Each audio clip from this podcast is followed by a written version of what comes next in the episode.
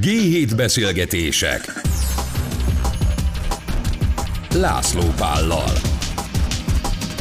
Ez itt a G7 Podcast, és a mai vendégeink Bódi Gábor stratégiai igazgató a T-Systemstől, és Nagy Zoltán csoportbiztonsági igazgató a Magyar Telekomtól. Sziasztok, abban maradtunk, hogy tegeződünk. És amiről ma beszélgetni fogunk, azok a felhőszolgáltatások, és ebben a T-System elég piacvezető, hogyha én jól értesültem, és jól olvastam utána a dolgoknak. És az én kérdésem elsőre, hogy sokat beszélgettünk ebben a stúdióban már arról, hogy a Covid mit is okozott tulajdonképpen a teljes piacnak. És mindenki elmondja, hogy átállni nagyon gyorsan IT-ra, átállni nagyon gyorsan az otthoni munkavégzésre, hogy ez egy óriási kihívás volt. Viszont én azon gondolkodtam, hogy pont az olyan cégeknek, mint ti, szerintem ez egy elég erős piaci szegmens lett pont a Covid miatt. Igen, hát azt gondolom, hogy nagyon jó a felvetés. Amivel talán kezdeném, és lehet, hogy ez a legérdekesebb, hogy ugye ezt mi is megéltük, mint cég. És azt gondolom, hogy egyébként ebből tanultuk a legtöbbet, vagy ez volt egy nagy ráébredés, hogy mi is történik a piacon, hogy amikor mi ugye a Covid idején 20. március 13-án, talán ugye Zoli, kihirdettük, hogy akkor egy kísérleti napot tartunk, hogy az egész cég egyik napra a másikra hazaköltözik, és mi történhet, és rájöttünk, hogy olyan jól sikerült, hogy utána hétfőn már be se kellett menni senkinek, és szerintem mindenkinek megérkezett, hogy itt valami elindult. Tehát megindult nálunk is, és azonnal jöttek ugye a céges megkeresések, ügyfélmegkeresések, akik egy hasonló állapotba keveredtek, nem feltétlenül ilyen állapot meg sebességgel, mint mi. Na jó, de azért, nektek azért volt egy pici előnyötök, legyünk őszintén. Hát szerintem az a legérdekesebb, hogy van egy kép egy ilyen cégről, mint a miénk is, és sokszor ezek a képek azért sokkal szofisztikáltabbak, meg árnyaltabbak, és szerintem mi is örültünk, mikor ezt élesbe kipróbálva kiderült, hogy ez tényleg jól működik. Mert nagyon sok cégnél az látszik, hogy nagyon sok minden megvan, az ügyfeleinknél eszméletlen mennyiségű infrastruktúra, tudás, IT szakértelem, ehhez kapcsolódó képesség alakulgat ki valamilyen struktúrában, de amikor ugye élesedik a helyzet, és ki kell próbálni, hogy akkor ez összetettségében és valamilyen kihívása válaszként hogy működik, na akkor derül ki, hogy akkor ez milyen szinten áll. Abszolút tudom támogatni, amit itt mondott a Gábor, csak egy jó példa erre, hogy a Magyar Telekom csoportnak van egy néhány ezer fős call centere, ami azért az elmúlt 30 évben nagyjából ugyanott azokon a helyeken dolgoztak a kollégák, és 2 hetünk volt arra, hogy nulláról ugye átálljunk egy pillanat alatt arra, hogy mindenki otthonról tudjon dolgozni, ennek minden törvényi kötelezettsége megfelelésével, és ezt gondoljuk el azt, hogy több ezer embernek átterelni a forgalmat, ugye ezeket ugyanúgy rögzített minőségbiztosítás miatt rögzíteni kell, ennek minden infrastruktúrát kialakítani, és erre mennyi időd van, mivel hogy ugye mindenki elkezdi használni a rendszereinket, egyre több bejelentés is van, úgyhogy ezeket a csatornákat biztosítanunk kellett. Szóval elég nagy kihívás volt, és nagyon örültünk annak, hogy... És akkor 2 hét alatt a teljes call centeret hazaköltöztettétek? Így van, pontosan. Azért az elég kemény. Igen, azt gondolom, hogy azért is említem ezt, mert ez nagy büszkeségünk, hogy ilyen mély rendszereket ilyen nagy számosságban át tudtunk költöztetni. Hogy azt akartam kérdezni, hogy ezekben a felhőszolgáltatási technológiákban mondjuk mit okozott technológiában? Tehát, hogy technológiai fejlődésben mit okozott ez az egész helyzet? A helyzet az, hogy mire a pandémia megérkezett, addigra a felhőszolgáltatások alapjai ott voltak. Ott voltak körülöttünk. Használtuk is. Csak nem tudtuk tudatosan, hogy mi ez a helyzet, és egy eszméletlen nagy bizalmi deficitből indul a dolog, mert azért minden felhős sztori azért az adatról szól, és mindig, amikor a felhővel... A bizalomról inkább, én nekem ugyan a fejemben. Igen, ugye ha azt nézzük, hogy magánszemélyként miről szól, akkor szól a bizalomról, aztán rájövünk, hogy nem szól semmiről, csak használsz dolgokat, amiket tudatosan nem ismersz. És amikor azért egy céges üzletről beszélünk, akkor azért az adataid a legnagyobb értéked, ugye ezt most már egyre inkább érzékeljük. És igen, ez egy óriási kérdés, hogy megmersz-e bízni egy olyan környezetben vagy infrastruktúrában, amiben egyébként nem vagy kellően tudatos, és nincsenek meg azok az ismereteid, meg bizalmad, ami szükséges ahhoz, hogy te ebbe belelépjél. Mert hogy enélkül nagyon nehezen teszel meg olyan triviális lépéseket, ami egyébként egy jó struktúrát, meg jó felépített journey-t vagy útvonalat jelöl ki számodra, amikor elindulsz ezen az úton. És azért azt láttuk ezekben a prompt helyzetekben, hogy nagyon sok kis nyoma van akut helyzetekben, és különböző szegmensekben annak, hogy már felhőszolgáltatásokat használnak az ügyfeleink, de ez nem volt egy struktúrált, jól átgondolt, a teljes IT infrastruktúrát, vagy cég működését meghatározó elem, hanem ezek így jöttek, és a pandémia hatására voltak olyan nagyon gyors intézkedést igénylő döntések vagy helyzetek, amelyek mentén az látszott, hogy ez egy sokkal jobb válasz, mint amit eddig használtak. És talán ez volt egyébként az a kapcsolópont, ami mentén nagyon sok beszélgetés elindult, hogyha valakinek volt egy telepített infrastruktúrája, és ugye azért voltak korlátozások a mozgásban, elérésekben, ugye mindenféle fizikai lehetőségben, akkor ezek a típusú felhői infrastruktúrás és szolgáltatási infrastruktúrák eszméletlennel nagyobb performanciát tudtak nyújtani, mint bármi más. Sőt, igazából visszatérve az elsőre, mert azért az adatvédelme és az a bizalom, amit említettetek, az ez nagyon fontos, hiszen Magyarországon akár elhiszük, akár nem, egy analóg szemléletmód az uralkodó az, hogy amit meg tudok fogni, igen, ami szerver nálam van, az a tuti, azt nem tudja elvinni senki. Ez nagyon erősen érezhető volt, de az üzletmenet folytonosságokat azokkal a képességekkel, amit egy on-premise rendszer biztosít, azt nem lehetett volna. Nekünk is az, hogy ezek a rendszerek skálázhatóak voltak, egyik napról a másikra a kétszeresét, háromszorosát le tudták adni, az nagyon nagy előny volt arra, és az ország bármelyik területéről, ugye, aki otthon dolgozott, elérhető volt nem csak a székházból, vagy a call center központokból, vagy bárhonnan, hanem ugye azonnal fel tudtuk skálázni ezeket, ez kifejezetten fontos volt. És nekünk ugye ugyanúgy figyelni kellett arra, hogy az adatbiztonság az meg egy létező dolog legyen, és megmaradjon, hiszen a pandémia után is jönni fognak majd a hatóságok és az ügyfeleink arra, hogy mégis ekközben mi történt az adatainkkal, hogyan kezeltük őket, szóval hogy a kettőnek, a kényszerpályának mégis egy olyan pályának kellett lennie, ami megadja azt a bizonyosságot, hogy ez a nap végén ellenőrizhető, számunkérhető, transzparens, és mégis jól működő rendszer legyen. Az a nagy előnyünk, amit tényleg korábban is, a csoporton belül volt egy jó példa. Nekünk volt minden héten egy nap, amit home office-ba lehetett tölteni, ezért a rendszerénk egy része elő volt készítve. És nagyon könnyen tudtunk emiatt, könnyebben tudtunk átállni. Nagyon sok ügyfelünknél volt az tapasztalható, hogy egyik napra a másikra nem tudtak bemenni az irodaházakba, ott voltak a számítógépek, ott voltak a szerverek. És akkor jöttek a kérdések, hogy hogyan tudjuk ezt áthidalni. Itt már is megjelent az, hogy felhő, nem felhő, és akkor a best practice-eket, vagy hogy tudjuk őket ráengedni a rendszereinkre most, hogy tudják felmásolni azt, amit dolgoznának. Szóval nagyon érdekes helyzeteket szült. Olyan közös utazásokra mentünk sok partnerünkkel, ami így kényszer szülte, de mégis a nap végén jó megoldást hozott. A piac mennyiben bővült? Tehát, hogy mekkora üzlet most ez? A cégek mondjuk a költségvetésüknek a hány százalékát fordítják arra, hogy IT-ban jók legyenek, és mondjuk felhőszolgáltatásokat használjanak? Hát ez nagyon érdekes, tehát sokszor nincsen pontosan kimutatva, hogy mennyi az IT költésük, mert hogy az sokkal nagyobb, mint amit így IT eszközként, vagy ilyen típusú szolgáltatásként ugye bemérnek, hiszen bármilyen mondjuk ERP vagy vállalatirányítási rendszerhez kötődő mindenfélének az ide kéne kapcsolódnia, ami ugye már egy teljesen más üzletmenethez, vagy a cég működéséhez kapcsolódó dolog. Ugye nagyságrendileg azt lehet mondani, hogy mondjuk a magyar piac az egy ilyen 800 milliárdos piac per év.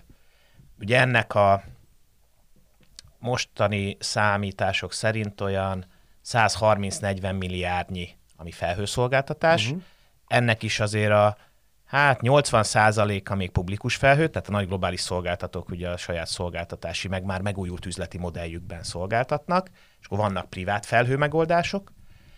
És azt lehet látni, hogy ez a felhőszolgáltatási piac, ugye Észak-Amerikában már nagyon beindult, ott azért voltak, amikor ilyen közel 30%-os volt, hogy fölötte növekedést produkáltak. Itt a mi régiónkban, ami Magyarországon is ugyanúgy áll, ez a nagyságrendileg 20%-os növekedés látszik. Tehát évi 20%-os növekedés van ezen? Így van. Így van, de hát azért lássad, hogy mondjuk az 1/5 egyelőre a teljes piacnak. De a globális trendek, így van, de a globális trendek azt mutatják, hogy egész egyszerűen, mivel a nagy globális szolgáltatók átálltak már erre a típusú üzleti modellre, ha nem csinálsz semmit, ez akkor is megy. És ugye ezért fontos az, hogy a publikus felhőszolgáltatások növekedése az pedig arányaiban még nagyobb, és ugye ehhez képest, hogyha azt nézzük, hogy a hagyományos IT-piac mennyit növekszik, az ilyen 2-3% csak. Tehát, hogy óriási a dinamikabeli különbség ugye most a piaci tendenciákban, és ugye nagyjából azt nézegetjük így az előrejelzések mentén. Most a háború kicsit azért beljebb lassította a dolgot, tehát ott is ugye számogattunk ezzel a 20%-os általános trend, és most az idei kilátások ilyen 7-8%-ra visszahúzzák ezt az évet. De a háború ekkora mínuszt hoz? Igen, mindenben. Hát mindenki ugye egy kicsit más üzleti szemlélettel néz bele, hogy mi történik körülött, és azért az szépen visszalassít dolgokat, és általában az emberek inkább, vagy a cégek stabilizálják a meglévő környezeteket, tehát most azért azzal vannak elfoglalva. De hát majd szépen ebből ki fognak mászni, mert az üzletnek kell menni tovább, és azért nagyjából úgy néz ki, hogy a piacnak mondjuk 25-re már azért ilyen 30-35%-a lesz a felhő. Tehát, hogy azért ez elég jelentős növekedésben van. És ugye nem szabad elfelejteni, hogy mindig azt érdemes nézni, hogy a növekedésnek mekkora részét viszi el. És abba domináns, mert hogy ugye nagyon sok olyan rendszer van, amire már az ügyfelek egyszer költöttek, azt nem fogja csak így kidobálni. Ugye bármilyen eszköz van, azért azt mindig 8-szor megnézed, hogy mikor dob ki, meg mit kezdjél vele. És éppen ezért látszik az, hogy a jelenlegi legjobb tendencia, ez kifejezetten ez a hibrid felhőszolgáltás, hogy megtartod a saját infrastruktúra elemeidet is, de már kezdesz olyan kapacitásokat rugalmasan igénybe venni, amelyek ilyen felhős típusú szolgáltatásokba. Talán ez itt is összejátszik az, hogy mint mondtam, hogy a környezetünkre, itt a közép-kelet-európai régió nagyon jellemző az analóg gondolkodás, és hogyha még mindig ott van valahol egy adatközpontban a szerveren, de már mégis elérhető bárhonnan, ez az a köztes megoldás talán, ami így jól fellelhető már ezeken a piaci szegmenseken és ezeken a területeken, mégis elindul a gondolkodás, mégis elindul a fejlődés, még azért ilyen fontolva haladó módszerrel, de elindultunk. Szóval ez egy fontos dolog, hogy a hibrid felhőket azért is érdemes nálunk is, illetve másoknak, mert a szemléletváltást nem tudjuk sokszor egyik pillanatról másik. Így van. Szóval nem 0 és 100 lesz, hanem van egy átmenet, ami nagyon fontos. Lokálisan, adatmentések kapcsán nagyon, nagyon sok ügyfelünk keres ilyen megoldásokat. Ez talán még egy olyan fontos része a piacnak, ami érdemes szerintem beszélni. Ebben a hibrid felhőszolgáltatásban ti abszolút piacvezetők vagytok most, nem? Hát a helyzet az, hogy ebben az egész felhős ökoszisztémában mi vagyunk azok, akiknek minden rétege megvan. Tehát azért egy felhős ökoszisztémában kicsit kevesebbet beszélünk róla, de azért alapvetően egy telekommunikációs internetes szolgáltásra épül minden. És hát ugye van a speciális helyzetünk, ahol igen, hogy itt minden megvan egyben, a Telekomban minden megvan.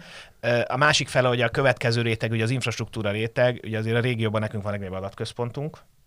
Ugye azért ez sem mindegy, hogy a T-Systemsnek ez a cloud és data centere 14 000 négyzetméteren azért nem akármi. Ehhez kötődően eszméletlen biztonsági featureink vannak. Ugye abból adódóan, hogy a hálózatunkat alapból meg kell védenünk, a központunkat meg kell védenünk, és ugye erre följön egy olyan security layer, amire talán a piac még nem érett meg. Tehát azért sokszor ezt érzékeljük, hogy a piac egy kicsit lemaradásban van ennek a tudatosságában, meg hogy mit kell csinálni a biztonsággal, de azt gondolom, hogy talán ez az egyik legfontosabb paraméterünk, amikor egyébként beszélünk a háttérben adatokról, bizalomról, és az ehhez kapcsolódó, nem tudom, tudatosságról, ez rendelkezésünkre áll.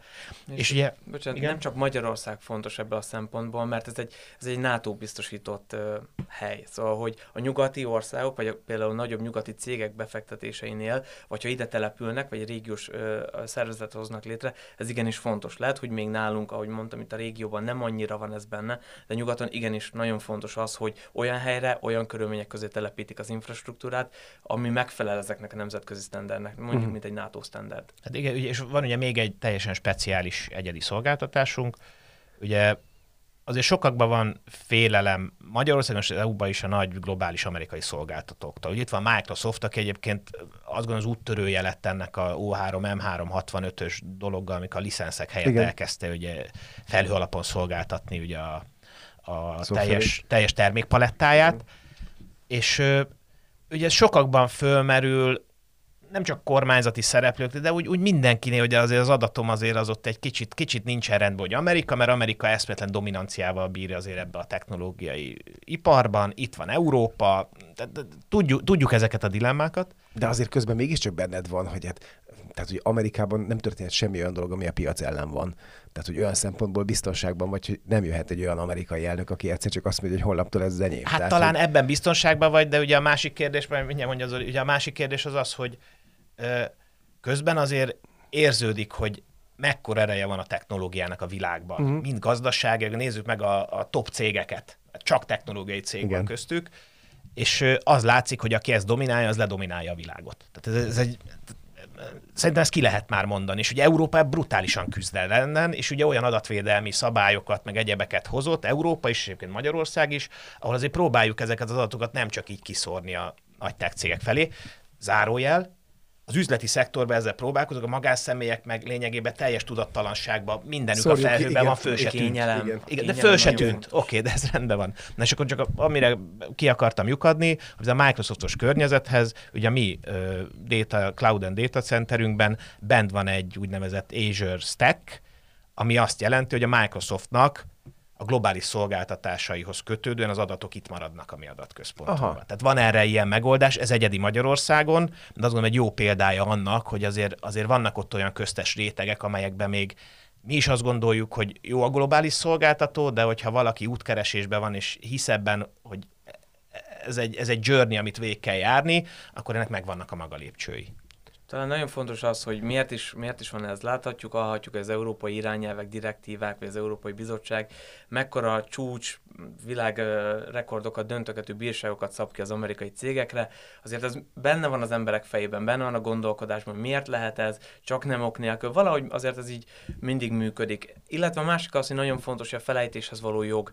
Ez egy nagyon fontos kérdés, hogy ha kitörlöm azt az adatot, valóban mindenhol ki fog törlődni, vagy valahol lehet, hogy a tenger mélyén egy ott hűtött szervercsomag mégiscsak rajta van. Ezek olyan kérdések azért előjönnek időről időre, vagy amikor van egy nagy adatszivárgás, és kikerül mondjuk több 100 millió embernek az adata, akkor ugye ilyenkor mindig felmerülnek a kérdések, hogy hogyan, miként.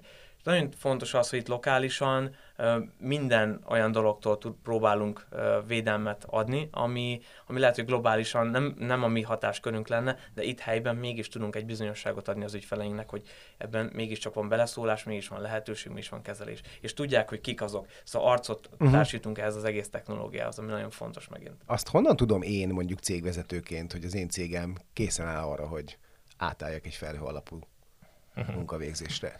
Hát szerintem két rétege van. Vagy úgy is kérdeztem, hogy mit kéne nekem ahhoz tennem, hogy azt mondhassam a végén, hogy most kész vagyok. Szerintem két rétege van. Az egyik az, hogy fel kell ismerni egy kicsit, hogy ne csak beszéljünk a felhőről, egy kicsit tudatosabban gondoljuk át, hogy ez mit is jelent. Tehát a felhő az valójában nem a jelenről szól, hanem a jövőről. Tehát az arról szól, hogy egy jövőálló dolgot akarok létrehozni, amiben egy rugalmas keretrendszerben át akarok állni egy saját magamnál telepített üzleti környezetből egy szolgáltatás alapúra, amelyben bízom benne, hogy az jövőt állóan mindig hozza számomra a legfejlettebb digitális technológiákat. Tehát ez az első ráébredés kell, hogy ezt akart. A másik ugye, amit beszélgettünk, hogy meg legyen a bizalmat benne, hogy te ebbe átmered szólni a dolgokat. És a harmadik dolog pedig az, hogy ha nem is tudja ez a cégvezető, de ő már bent van a felhőbe bizonyos nyomokban. Tehát ez tuti, 1000%. És mi most azt mondjuk, ugye nagyon sok ügyféllel kezdtünk el ilyen típusú tárgyalásokat, hogy ezt rendesen végig kell nézni. Tehát föl kell építeni egy stratégiát, meg kell húzni rá egy journey-t, és a legfontosabb, hogy kell egy korrekt diagnosztikát csinálni arról, hogy mi is van ott, és utána érdemes elkezdeni a beszélgetéseket. Hagy egészítsem még egyel, ugye egy kényszerpálya nagyon sokszor az, hogy mennyi szakember áll rendelkezésre, és milyen költséggel jár az.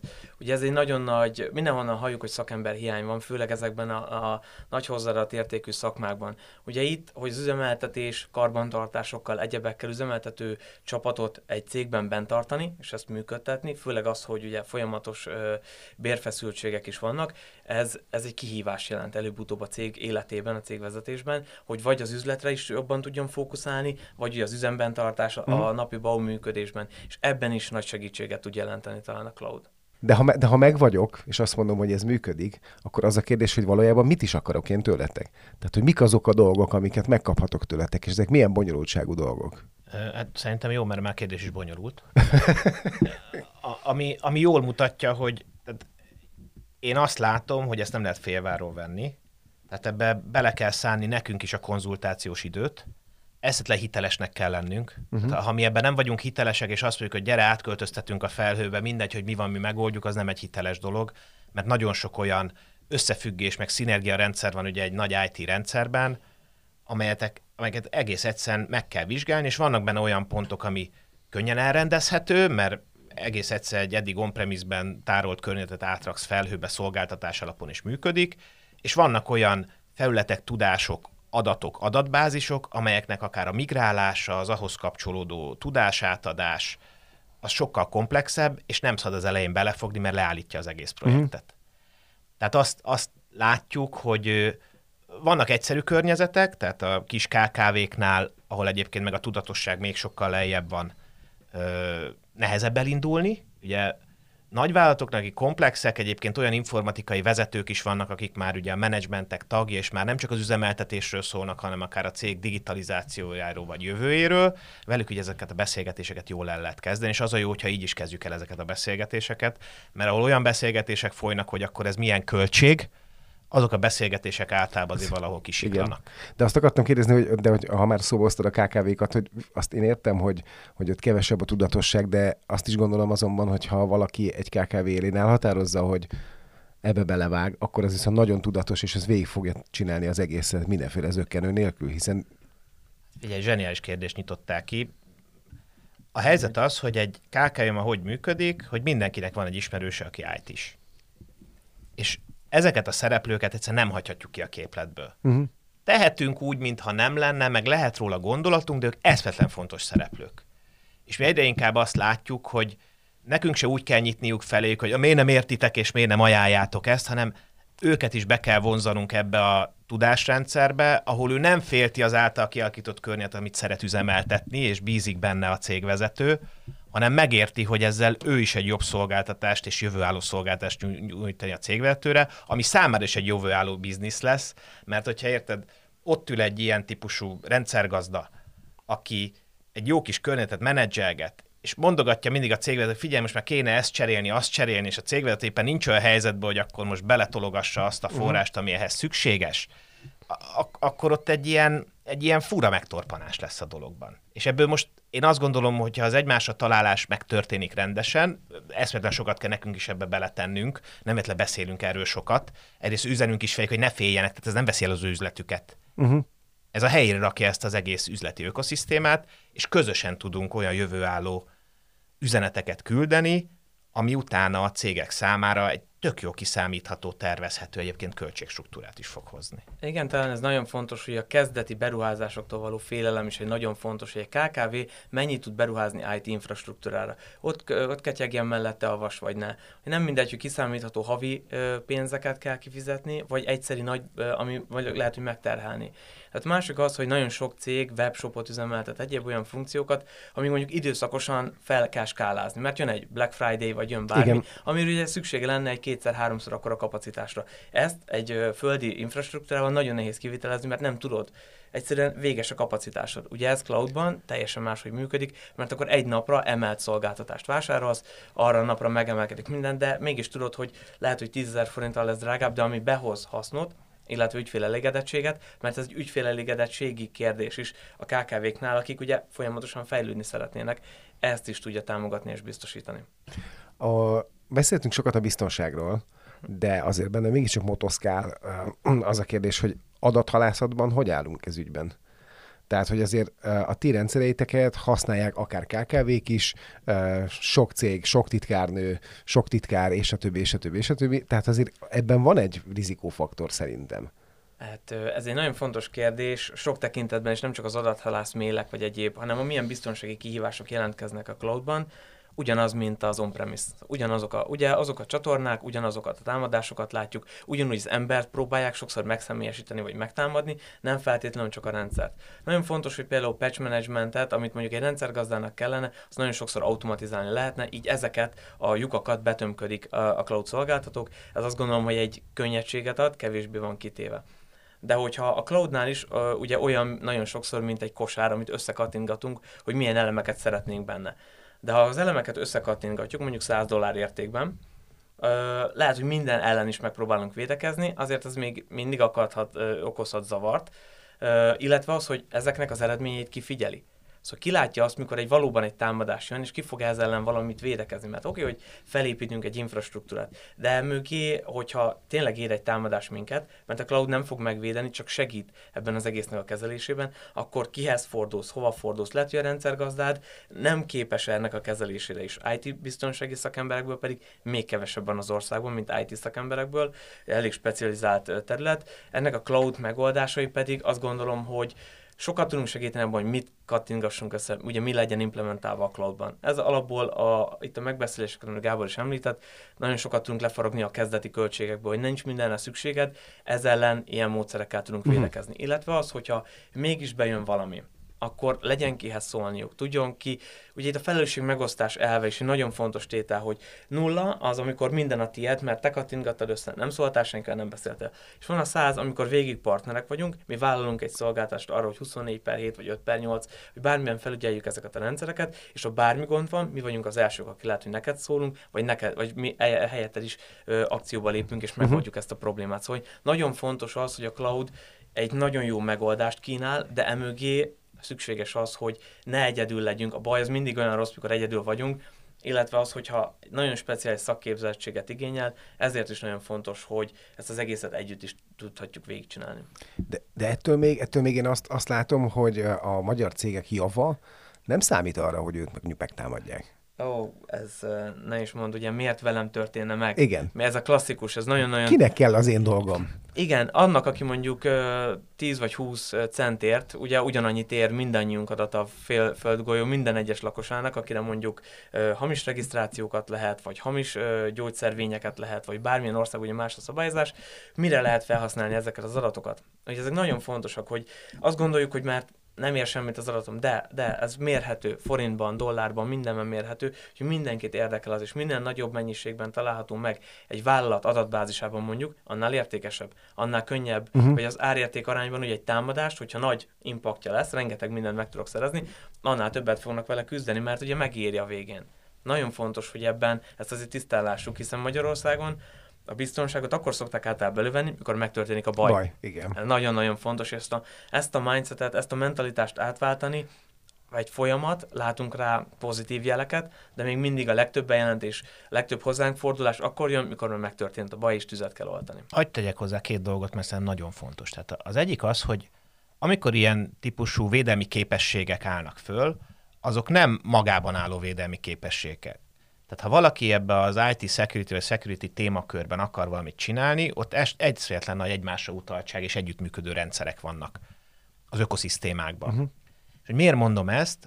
Ugye azért mondom, mert a KKV-knál vannak kutatásaik, a 75%-ok azt gondolja, hogy sose támadja meg, egy nagyvállalatnál azért ott is még 40% azt gondolja, hogy nem fogja megtámadni, de azért sokkal tudatosabban készül fel, hogy mit tud egy ilyen helyzetben tenni. Ugye ami érdekes, ez egy másik kutatásból jött ki, hogy a KKV-knak a döntő többsége észre se veszi, hogyha megtámadták. Ugye ez az, amit az Zoli az előbb említett. Fogalma nincs erről, hogy megtámadták, és ami sokszor még érdekesebb, hogy sokszor ezeket a cégeket azért támadják, mert egy ökoszisztémához akarnak rajta keresztül hozzáférni. Értem. Tehát ugye Magyarországon nagyon jellemzőek az ilyen beszállítói láncok és közösségek, és amikor mondjuk el akarsz érni egy nagy, nem tudom, gyártóipari céget, akkor a beszállítóin keresztül fogsz hozzáférni, és ha bár az a kis KKV, aki ugye ennek a láncnak valahol a végén van, nem tulajdonít neki jelentőséget, észre se veszi, és egyébként úgy van vele, hogy mit érdekel engem az egész ökoszisztéma, annak az ökoszisztémának, aminek ő a része, és egyébként ami számára értéket teremt, lehet, hogy ő a leggyengébb pontja. És ugye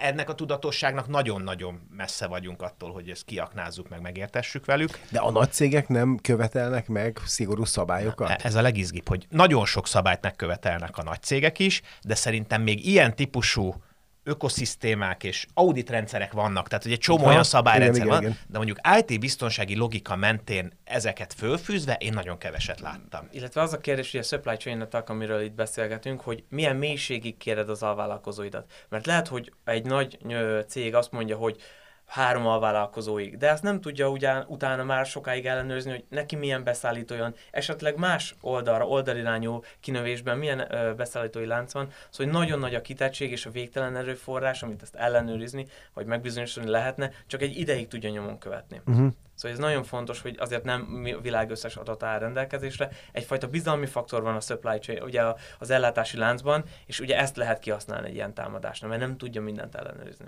Az mennyire fontos, amikor tárgyaltok és beszélgettek ezekkel a cégekkel, hogy azért, amit már beszéltünk az előbb is, hogy az én adataim itt maradnak ebben az országban. Tehát, hogy ahogy mondtad, hogy a Microsoftval van egy ilyen különleges megállapodásotok, hogy ez mennyire fontos tényező, amikor beszélgettek a cégekkel? Hát ugye ez egy eleve elrendeltetett dolog, mivel szabályozásilag itt Magyarországon ez a helyzet előállt. Tehát nekik erre figyelniük kell, hogy lehetőség szerint ez itt maradjon. Ami érdekesebb ugye, hogy azért a magyar piacnak nagyon sok olyan multi szereplője van, amelyeknél a döntési központ nem itt van, hanem ők is globális megállapodásokat kötögetnek. Ők egy kicsit ugye oldalra vannak téve ebből a tekintetből, de aki egy magyar környezetben, magyar piacra dolgozva ezen szabályoknak való megfelelés mentén kezd el velünk beszélgetni, és minél nagyobb cégről beszélünk, ez annál tudatosabb, ott lényegében ezek ilyen alapvetések. Amikor megyünk lefelé ugye a kis cégek felé, ők meg szerintem egy teljesen más tudatállapotban vannak jelenleg. Tehát náluk sokkal inkább az az érdekes, amit mondtál, hogy eljutnak-e odáig, hogy ők akarnak aha. ezekből a szolgáltatási struktúrákból valamit nyerni. Ott valószínűleg lehet, hogy mi hozzuk elő ezeket a kérdéseket, és nem azzal a tudatossággal érkeznek, mint a nagy cégek, de azt gondolom, hogy az ilyen típusú beszélgetésben ezt mindig ki kell rakni az asztalra. Tehát ez egy nagyon fontos. Másik talán az, hogy a hatóságokról kevesebb szó volt, de hogy a napvégén az EU-s irányelvek szerint az adatszivárgások, vagy ugye mikor kikerülnek, azért ezt elszenvedő cégnek még ráadásul egy hatósági büntetés, hogyha ez kiderül, hogy neki nem megfelelő és arányos volt a védelme. Szóval ez is egy fontos dolog. Nagyon ritkán fordult elő eddig Magyarországon, nyugaton azért gyakori példa ez. Ha előbb-utóbb, hogy a társadalom is ugye, felnő ehhez, sokkal inkább tudatos lesz ebben a kérdésben, akkor valószínűleg ez sokkal fajsúlyosabb lesz, illetve a hatóságok is sokkal inkább rá lesznek majd erre kényszerítve, vezetve, hogy ezt tényleg betartassák, és akkor lesz egy olyan kényszer és szükségpáros, ami nagyon sokszor irányt mutat. Ti mire számítottok mondjuk ilyen rövid és középtávon ezen a piacon? Hogy nőni fog, az biztos. Jó, ezt beszéltük az elején, tehát hogy ezért ez egy elég erős szám. Ami nagyon nagy kihívás szerintem mindannyiunk számára, hogy ennek a tudatosításában nagyon sokaknak kell részt venni, és meg kell mutatni azokat a hozzáadott értékeket, amelyeket ez a típusú piac biztosít mindenki számára, és ahogy mondom, azt fontos megérteni, hogy ez a jövőállóságot biztosítja. Tehát ez biztosítja a rugalmas keretrendszereket, biztosítja azt, hogy elég kiszámítható a jövő, és talán egyébként a legizgalmasabb, és erről lehet, hogy kicsit kevesebbet beszéltünk, hogy egy felhős szolgáltatási üzleti modellben de tényleg azért fizetsz, amit használsz. Uh-huh. És azt gondolom, hogy ez egy nagyon fontos dolog, mikor erre rájön mindenki, hogy azért fogsz fizetni, amit te igénybe vettél. És nem ígéreteket, meg nagy infrastruktúrákat telepítesz, és majd lesz vele valami, hanem ez lényegében egy nagyon jól tervezhető, a cégedet támogató olyan típusú szolgáltatási modell, ami azt gondolom, hogy mai tudásunk szerint az értékajánlatában minimum felveszi a versenyt azzal, amit van, és azt is megértjük, hogy ennek még van egy köztes rétege, mert ugyanúgy, hogy én se szeretem kidobni a már kicsit használt cipőmet, senki nem fogja kidobni azt a beruházását, amit ő megcsinált, és nagyon értem, hogy keresik a cégek, hogy lehet ebbe egy optimumot találni. Én általában azt szoktam mondani, hogy érdemes olyan típusú stratégiát követni, hogy megnézni a változó jövő környezetét, és arra már ilyen típusú infrastruktúráknak a kapacitásait igénybe venni, vagy arra leszerződni, és akkor egymás mellett élve a kettőt, ezt jól ki lehet tapasztalni. Ha valaki időben, tehát a következő 1-2-3 évben elkezdi ezeket az átállásokat, akkor visszatérve a kérdésed, az én várakozásom az, hogy azért 5 év múlva, hogyha beszélgetünk erről a piacról, akkor drasztikusan meg fognak fordulni az arányok. Én is abszolút ezt gondolom, egy picit más megközelítés, ugye visszatérnék itt az ellátási láncokra. Gondoljunk ma bele, hogy a hardware beszállítók, ugye a félvezető hiány és egyebek miatt mennyi időre szállítanak nekünk, ha szeretnénk valamit kiépíteni. Ehhez képest ugye a cloud szolgáltató, vagy a cloud szolgáltatás szinte azonnal rendelkezésre tud állni. Nagyon fontos az, hogyha szükségünk van valamire, nem biztos, hogy 3 hónap múlva lesz rá szükségünk, hanem lehet, hogy holnap, mert így tudjuk beindítani az üzletünket. Szóval hogy én is egy drasztikus növekedést várok, pontosan ezek miatt, a különböző tényezők miatt, külső tényezők miatt is, nem csak a kényelmesség, hanem egyszerűen rá fog szorítani minket az élet és a helyzet arra, hogyha nem tudok mást vásárolni sem, akkor ebbe az irányba tudunk elmenni. És mikor benne leszünk és kényelmes és jól működik, utána már nem nagyon fognak valószínűleg visszatérni a hagyományos működési modellekre. Én nagyon szépen köszönöm, hogy itt voltatok ma. Ez volt a G7 Podcast. A podcast elkészülését pedig a T-Systems támogatta. Szevasztok! Köszönöm.